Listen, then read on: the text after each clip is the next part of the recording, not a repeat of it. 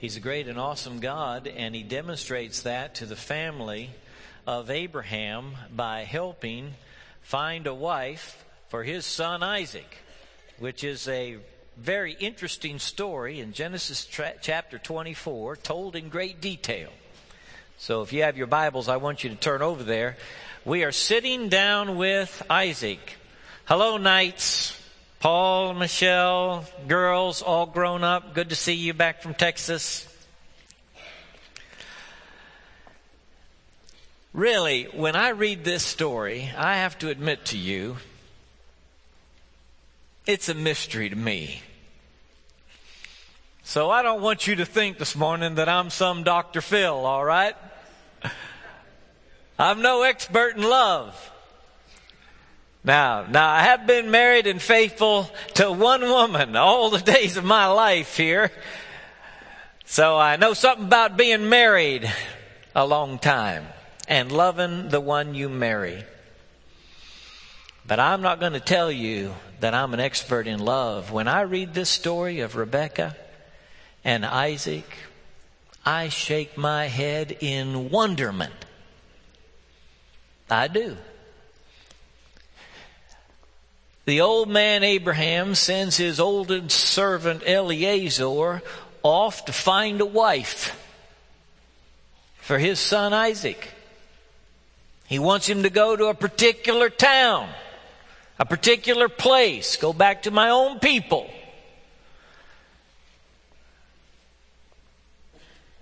I want a wife for my son Isaac from my family back home. And so Eliezer heads off to the land of Nahor. And he stops by the well. And last week we heard his prayer. Let her be the one. Let her be the one. It's been echoing in my head since I saw it in the NIV. If she asks to water my camels, let her be the one. And she does. And he sits back to see how Rebekah behaves around the well. And he decides she is the one. And God has brought her to him. And in verse 50 of chapter 24 of Genesis, Laban and Bethuel answered Eliezer, who has made this proposal. This is from the Lord. We can say nothing to you one way or the other. Here is Rebekah. Take her and go, and let her become the wife of your master's son, as the Lord has directed. So that's the conclusion of the matter. Eliezer shows up at the well. Rebekah comes. She waters the camels. It is evidently the answer of God to the long prayer of Abraham and the long prayer of Eliezer. In verse 55, after Eliezer has said, send me on my way, but her brother and her mother replied, let the girl remain with us 10 days or so, then you may go. Hey, couldn't we have a little time with her? Yes, she's the one, God said it, but let her stay for a while. But Eliezer is the kind of servant that wants to be on task and on the job. And now that he's gone on this long trip and he's sort of on a vacation and enjoying himself, he's not ready just to stay away from his duties back home. It's a good lesson here. He wants to get on back. He said to them, do not detain me now that the Lord has granted success to my journey. Send me on my way so I may go to my master. Then they said, let's call the girl and ask her about it. So they called Rebekah and asked her, will you go with this man? So Rebekah is asked the question, will you go?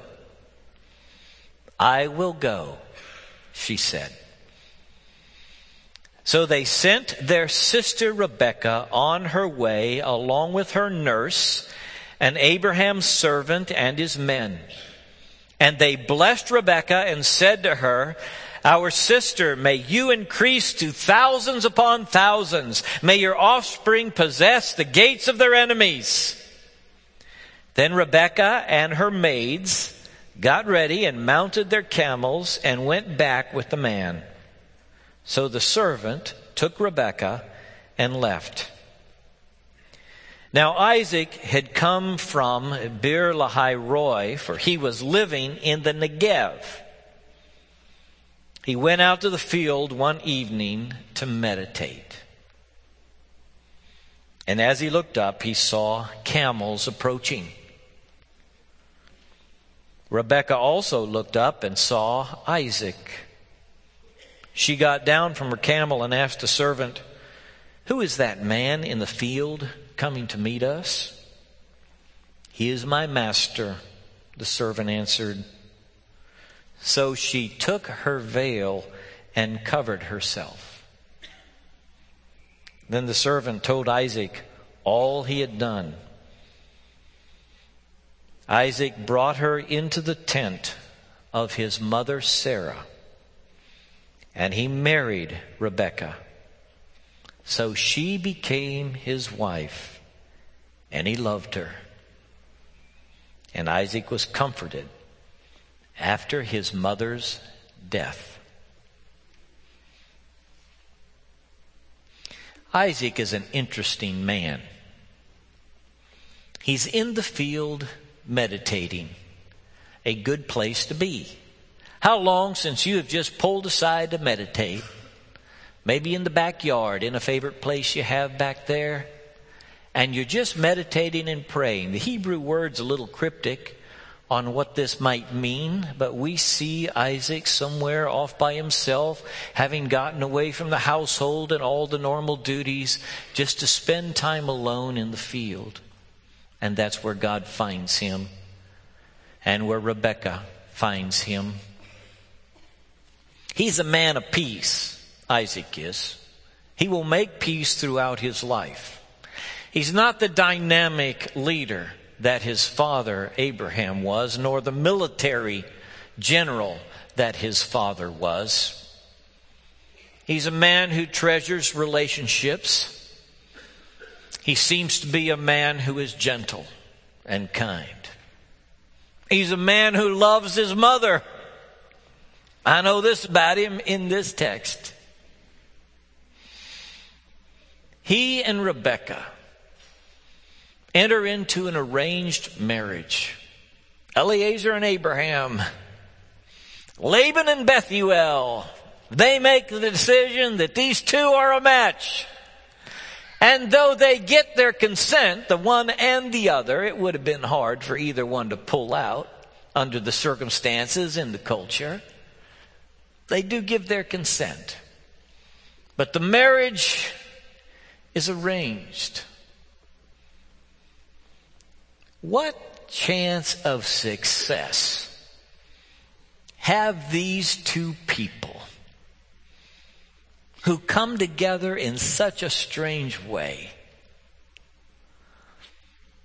Rebekah, not only with the veil over her face, but a complete stranger to Isaac, who is 40 years old. What chance have they got to lead a happy life together? And yet, do you know, they are the single monogamous couple in the trilogy of Abraham, Isaac, and Jacob. Isaac will love Rebekah, and Rebekah will love him back all the days of their lives. There are no recorded affairs, no missteps, no other spouses for them. One man, one woman, two twin boys that they will raise together. They will live out their long life, and they will be buried together in the cave of Machpelah, Abraham bought, where he buried Sarah, where he himself was buried. So really, Isaac and Rebekah are one of those rare couples in the Bible who actually are a nuclear family, a husband and wife and kids. You just don't find that often. There's lots of blended families in the Bible and multiple wives in the Bible. And when you read through the scriptures, mom, dad, and the kids, it's really more rare than you think. If you start trying to pick one out of your Old Testament and sometimes even New Testament, it's a little hard sometimes. But Isaac and Rebekah, they make a pair. They make a marriage. I don't know all the secrets to this long love, but I will tell you 4 things Isaac did. They're all in verse 67 in the summation of the chapter. Isaac brought her into the tent of his mother, Sarah. Now, I don't know if he reached down and swooped her up and carried her across the threshold, all right?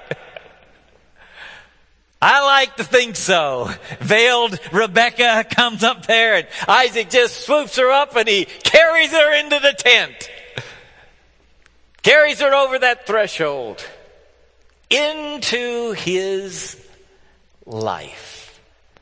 She comes. Leaving behind the life she knew. It's a tent, this dwelling into which Rebekah comes. We have some indication that Laban and Bethuel are longtime residents in one place, that perhaps they have progressed until they are no longer nomads. Now they have an address, and you can find them there at their address year after year. And perhaps Rebekah lived all her life in one place. We don't know that, but it's a possibility. But with Isaac, she's moving into a tent, and she will move with him very soon, again and again and again, like young couples do. Young couples are often nomads. Education, work experience, bottom of the totem pole, working through the corporate ladder, this place and that, and there they go, and that's what life is. And it's not easy sometimes to enter such a life and leave the family and the place that you love and where you feel you've been stable and secure and everything was familiar around you, and now all of a sudden you're in this other life, this other place. But Rebekah will do what Ruth said she would do with her mother-in-law, Naomi. An often read covenant in Ruth chapter 1, verses 16 and 17, where Ruth says to Naomi, and you can hear it in Rebekah, "Entreat me not to leave thee, nor to turn back from following after thee. For where you go, I will go. Where you live, I will live. Your people shall be my people, and your God shall be my God. Where you die, I will die, and there will I be buried."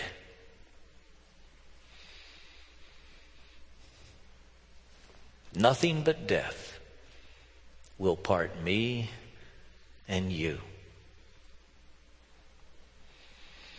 Carried from her life, leave your father and mother, carried into the tent of Sarah. Now, when this new wife arrives, she is living in the home designed by her mother-in-law. Okay? Maybe her favorite furniture is still around the tent. The fragrance of the tent itself is full of memories of Sarah.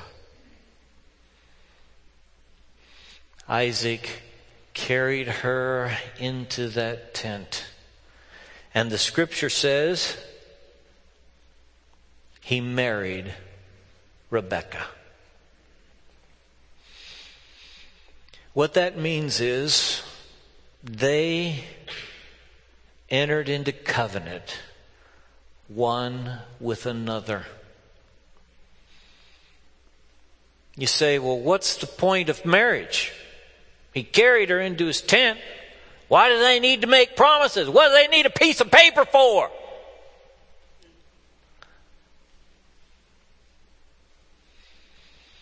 These promises, this covenant, this, do you take her to be your wife? Do you take him to be your husband? Are you ready to take him from the life he now is leading and form a new life with him? These promises are essential to the covenant.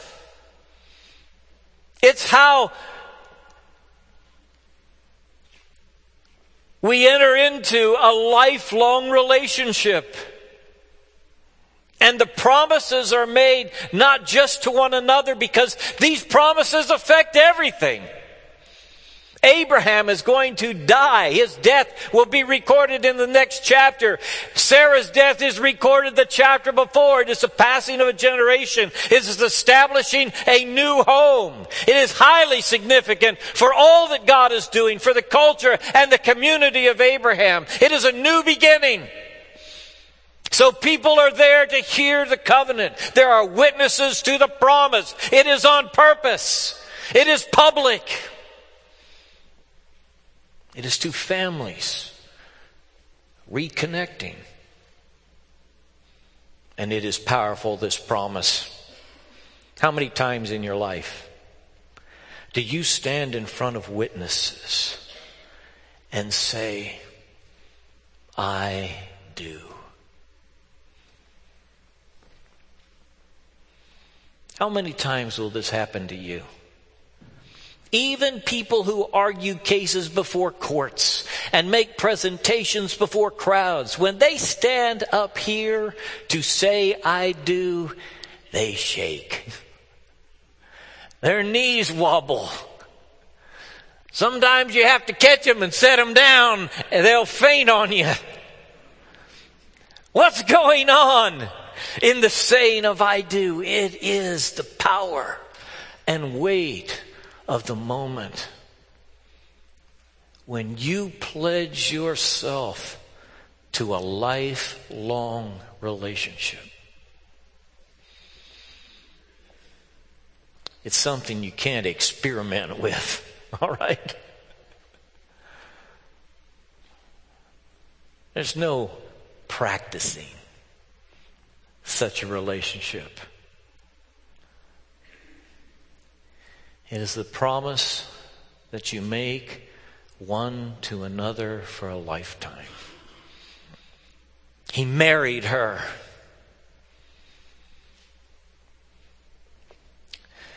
A man leaves his father and mother and cleaves to his wife, and they become one flesh. Now, this marriage was arranged. There's a couple things I learned from the story of Rebekah and Isaac. A long courtship is not necessary every time for a marriage to succeed. Some of you have stories of getting married after 6 weeks, and you've been married 50 years. I had someone sharing that story here recently. So the normal courtship now is 42 months, I think, in our culture. That's the non-internet courtship. All right? If you meet somebody on the internet, I think it's 18 months. There are about 17% of the couples getting married now who met by internet. But Rebekah and Isaac, they got a really compressed courtship, all right? I'm not sure how important the process is by which you find your spouse if it is bathed in prayer and you are seeking God's will and purpose. Eliezer and Abraham prayed. God heard their prayers. Laban and Bethuel recognized it, and they said, this looks to be of God. Rebekah and Isaac recognized it too. They entered into marriage. He took the veil off her face after having sealed the covenant, never having seen her, as I read the text, until he made his promise.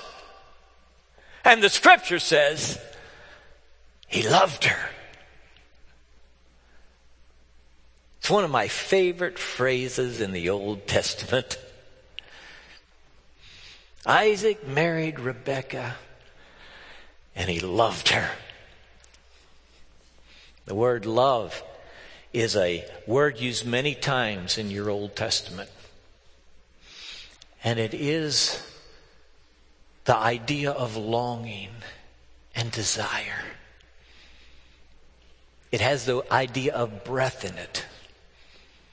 To breathe after. He loved her. I think he took that veil off her face and it took his breath away. Yeah, I think there was chemistry between Isaac and Rebekah, all right? I think there was. And that's important. He loved her when he took that veil off her face. But he also chose to love his wife. And that's, even more importantly, the key to their long love. He chose to love her. Husbands, love your wives. That's what Paul said. Husbands, love your wives. Love that wife of yours. That woman to whom you made the promises. That one with whom you've had that child or those children. You love her. You love her after 60 seconds and 60 years. You just keep loving her. You love your wife. You love her every day. In every way. You love her like Isaac loved Rebekah. And don't you ever take your eyes off your love for her. You love her passionately. You love her on purpose. You love her intentionally. Every day you get up in the morning, you choose to love her.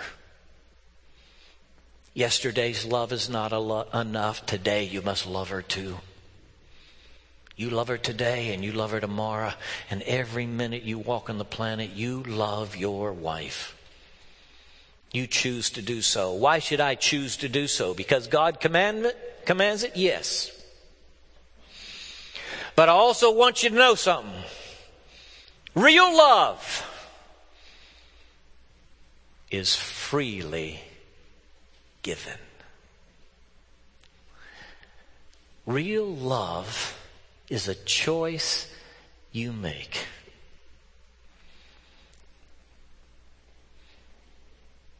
That's why it's commanded. Because God knows you can choose not to. You can say no to love for your spouse. You can say no to love in your life. And it is a beautiful thing, and it is following in the footsteps of your Creator and of our Savior Jesus when you make the choice to love every day. You remember that love is volitional. You choose to do it. I hear people say sometimes, well, I just don't love her anymore.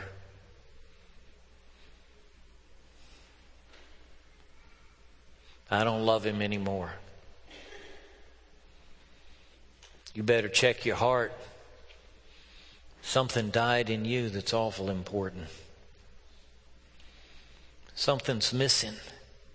That's an ingredient to real life. Have you lost the capacity to love? And if you have, How will that affect all the rest of your life and the days of your life and all that lies before you? Isaac loved her. It is volitional. It is intentional. It is on purpose. It is a commitment that he makes to love her every day. What holds a family together? Love does.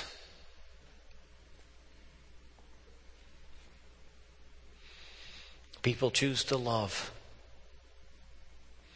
And it changes all the connections, all the relationships, all the conversations, all the decisions, the way we approach life.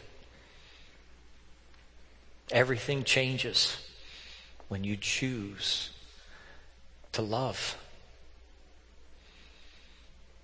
Now, Isaac loved Rebekah. But he also loved his mother. And I want to show you the last phrase of this summary. So she became his wife, and he loved her, and Isaac was comforted after his mother's death. Why is that in the Bible?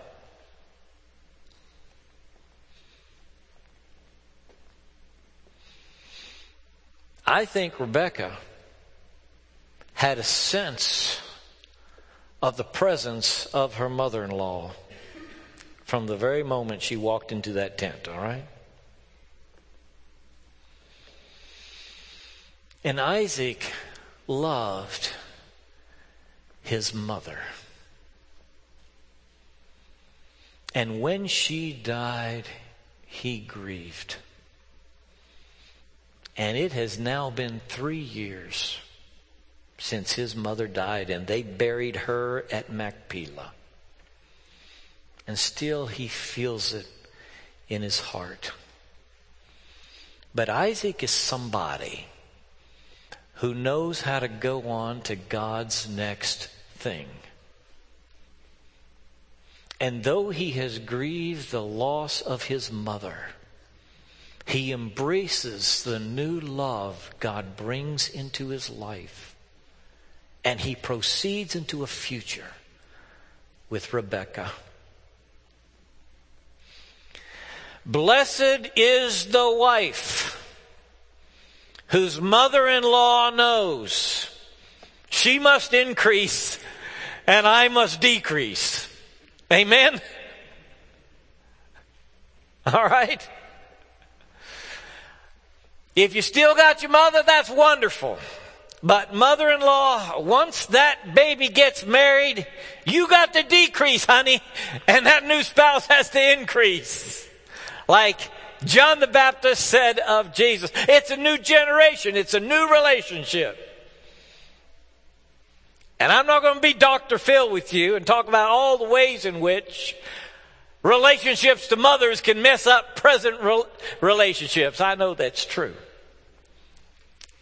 But I am going to say to you, as parents, we give a wonderful gift to our children when we urge them to leave emotionally and cleave to that new spouse and set up that new home. And it is a wise mother-in-law and father-in-law who learn how not to meddle in the affairs of that new couple. And it is a wise husband who knows how to go on with the most important relationship he now has with any woman in the planet, which is his wife, not his mother.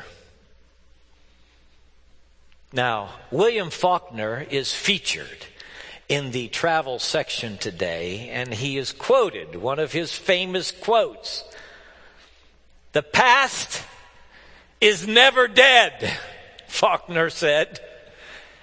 In fact, he says, the past is never past.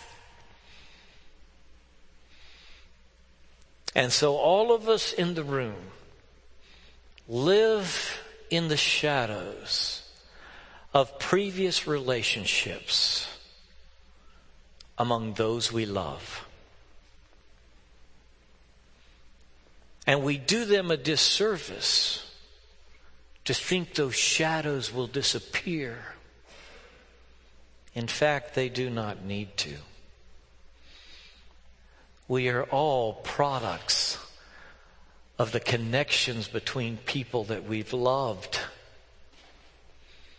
And we need to embrace that love and how it changed us. But we need to know, too, how to go on to the next thing God is doing. Sometimes we get hung up on the previous thing because it was sick. It wasn't what it was supposed to be or should have been. And because it was ill, because it was diseased, our mind can't leave it. Somehow it's got its hooks in us and we can't be healthy and go on with life. It drags us back into the cauldron of its darkness and its sickness. And here's how we deal with relationships that went bad and were wrong. Here's how we deal with people who should have loved us and didn't. Forgiveness.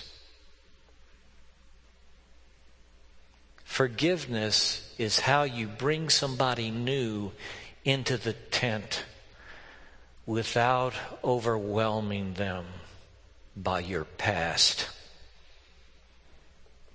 You forgive the ones who wrong you.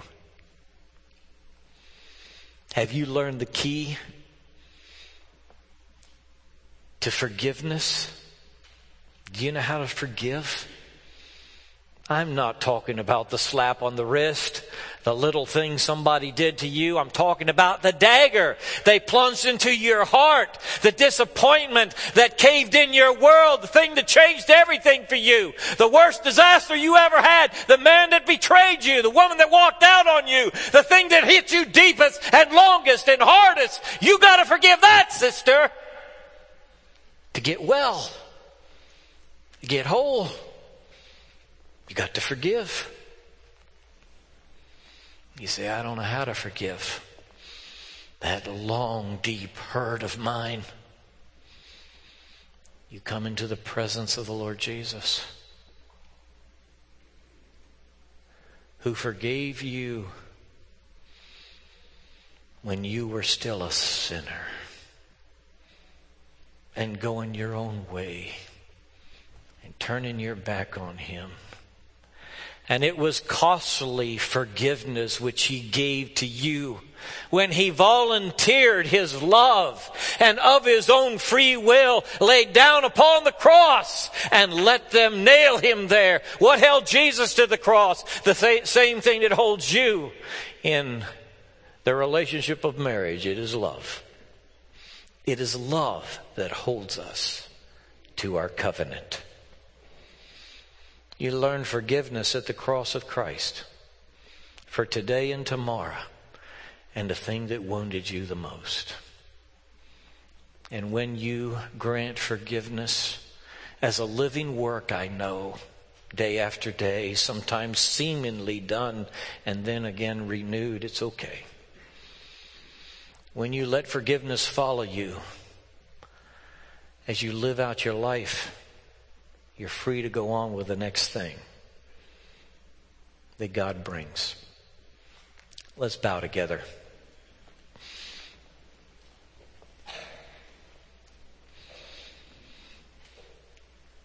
What's the next thing God's up to in your life?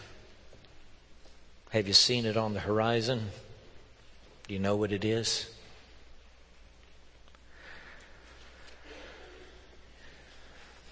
Can you embrace it? Can you say, yes, Lord? What's holding you back?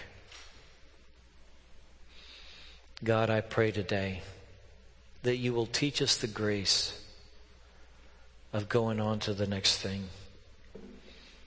Lord, that you would show us what it means to do so.